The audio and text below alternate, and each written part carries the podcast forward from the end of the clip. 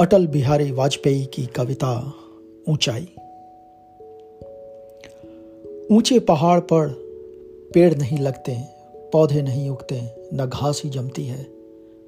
जमती है सिर्फ़ बर्फ़, जो कफन की तरह सफ़ेद और मौत की तरह ठंडी होती है।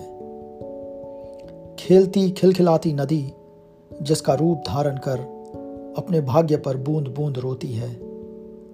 ऐसी ऊंचाई जिसका परस पानी को पत्थर कर दे। ऐसी ऊंचाई जिसका दरस हीन भाव भर दे, अभिनंदन की अधिकारी है। आरोहियों के लिए आमंत्रण है, उस पर झंडे गाड़े जा सकते हैं।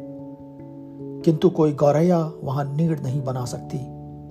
ना कोई थका मांदा बटोही उसकी छाओ में पल भर पलक ही झपका सकता है। सच्चाई यह है कि केवल ऊंचाई काफ़ी नहीं होती सबसे अलग थलग परिवेश से पृथक, अपनों से कटा बटा शून्य में अकेला खड़ा होना। पहाड़ की महानता नहीं, मजबूरी है। ऊंचाई और गहराई में आकाश पाताल की दूरी है। जो जितना ऊँचा, उतना एकाकी होता है। हर भार को स्वयं ढोता है। चेहरे पर मुस्काने चिपका, मन ही मन रोता है। ज़रूरी यह है कि ऊंचाई के साथ विस्तार भी हो। ज़रूरी यह है कि ऊंचाई के साथ विस्तार भी हो, जिससे मनुष्य ठूंठ सा खड़ा न रहे और उसे घुले मिले, किसी को साथ ले, किसी के संग चले।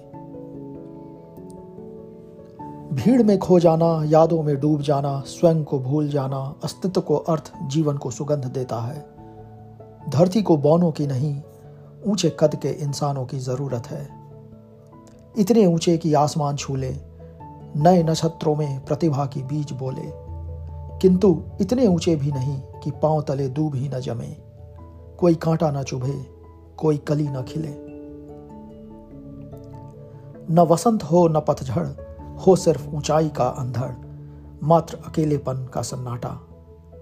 मेरे प्रभु, मुझे इतनी ऊंचाई कभी मत देना, गैरों को गले न लगा सकूँ। इतनी रुखाई कभी मत देना।